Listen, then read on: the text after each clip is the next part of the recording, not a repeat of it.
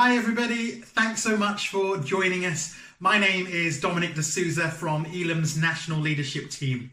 We'd like to welcome you to this webinar entitled The Coronavirus Vaccine Informed Perspectives. The approval and rollout of COVID vaccines in the UK has attracted much opinion and clearly a lot of emotion too. It can be difficult at times to know how to navigate all of the information, which we appreciate can be complex and confusing. There have also been questions raised about the ethics and the efficacy of the vaccine. Our hope in putting on this webinar today is to bring some clarity for Elim leaders and Elim members alike. And we've invited some well respected voices in their field to help us navigate through some of the issues. Our prayer is that when it comes to the question of whether or not we will receive the vaccine, each of us will be in an informed position to come to our own well considered opinion. And with that in mind, I'd like to hand on to Dave Newton, our host today. He's the principal of Regent's Theological College and the director of training for Elim. Dave, over to you. Thank you, Dominic, and it's great to be with you this afternoon. We're hoping it's going to be a fantastic time together where we can grow and learn and be informed about this key issue. Well, who would have thought at the start of 2020, just 12 months ago, what impact COVID would have on us all? This pandemic has affected us globally, it's affected us nationally, it's affected us regionally and personally, and all of us have stories of how this has had an impact on us. Right now, here in England, we are in the middle of lockdown 3.0, and for many areas around our country, you've been in lockdown for many, many months.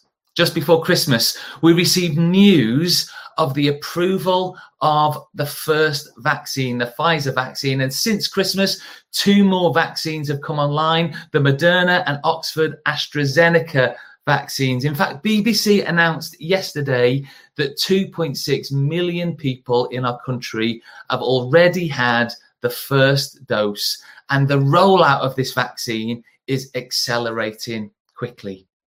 It seems to many that the vaccine is the big solution, it's the light at the end of the tunnel. But for many, there are some big questions, some unanswered questions that we're hoping to address this afternoon to give you informed information so that you can make an informed choice. Where has the vaccine come from? How's it been developed so quickly? What's been used in the development of the vaccine and what effect will it have on me? How do we ensure that there's equal distribution of vaccines around some of the developing countries around the world? Has the testing process been robust? And can the vaccine be trusted? How do we balance the ethics around the development with the ongoing issues of loss of life? Alongside this, there's been so many interesting theories, misinformation, conspiracies. How do we know who to listen to and who to trust? Well, this afternoon, you are in the right place because you're going to be hearing from a range of experts in their own field. We have medical practitioners, those who are, working on the front line and have received the vaccine themselves. Pastors, theologians who are trying to navigate some of the ethical challenges and support others in their decision making. So, without further ado, let me explain how the show is going to go forward. We're going to take the first half an hour to have presentations from a number of key people. We're going to look at a medical perspective, a personal perspective, a theological, and a pastoral perspective. And then the second half, we'll get to answer your questions. So I want to encourage you right now, as you're listening to some of these presentations, type in your questions into the chat, whether you're watching on YouTube or Facebook, and we'll be able to gather those questions and answer as many as we can towards the end of our time together. Well, to start and get our medical perspective, I am so pleased to introduce you to two of our um, incredible guests. The first person is Debbie Duncan. Debbie is a lecturer in nursing at Queen's University Belfast.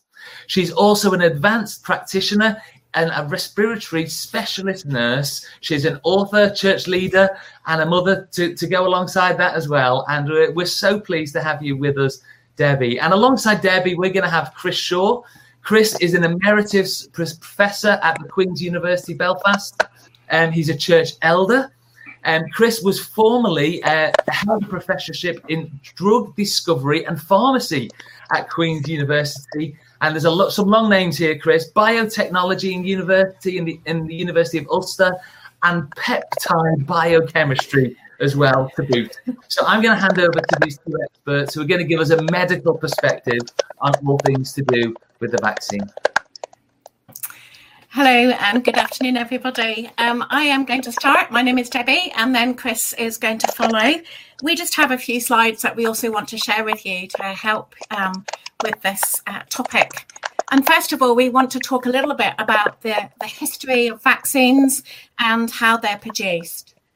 So, the first thing I, I want to talk about is just a really brief history, really. A lot of us are aware of that. And so, we're just going to move on to the next slide.